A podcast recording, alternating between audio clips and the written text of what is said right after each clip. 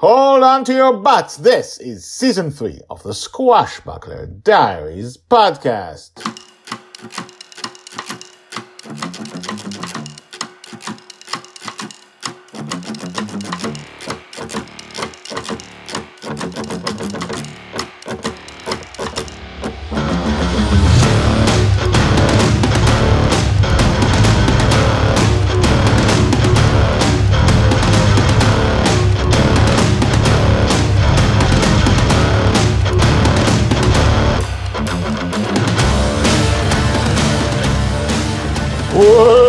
Welcome back. My name is Guy Hasson, and you are listening to the Squashbuckler Diaries podcast, the daily podcast about Joy Shelley, the girl who is lost in dreams, and we meet so many things in a dream, like now, where there's a dying dreamer.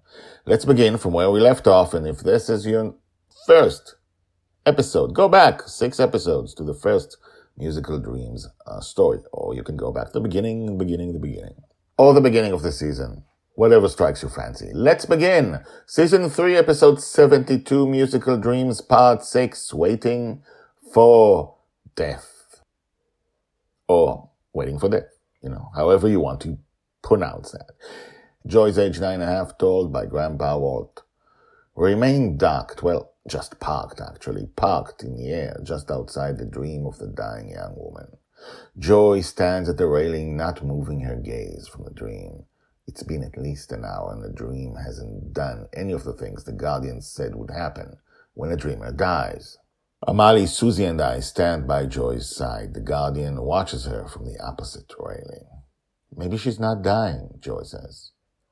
You can't risk walking in again, Susie says. Sometimes it takes time, you never know. Joy continues to watch in silence. What happens when we die? When you're dead, you're dead, I say. That's it. Walt, she's nine, Susie chides me. It's the truth, I say. Some people believe something else, Susie tells her. Some people believe we go to heaven, which is a place where everything is good. Some people believe we are born again as a different person or animal to get a second chance. You're teaching her poppycock, I say. You have to learn and choose for yourself, Susie tells her, ignoring me. We've gone through this with Justin, Angela, and Angela's kids. This is an old argument and she's not even engaging with me now. Amali, what do you believe? Joy says.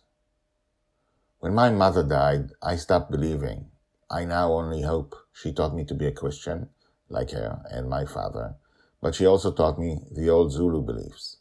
I do not know what happens afterwards. I can only hope it is as surprising as the reality of dreams.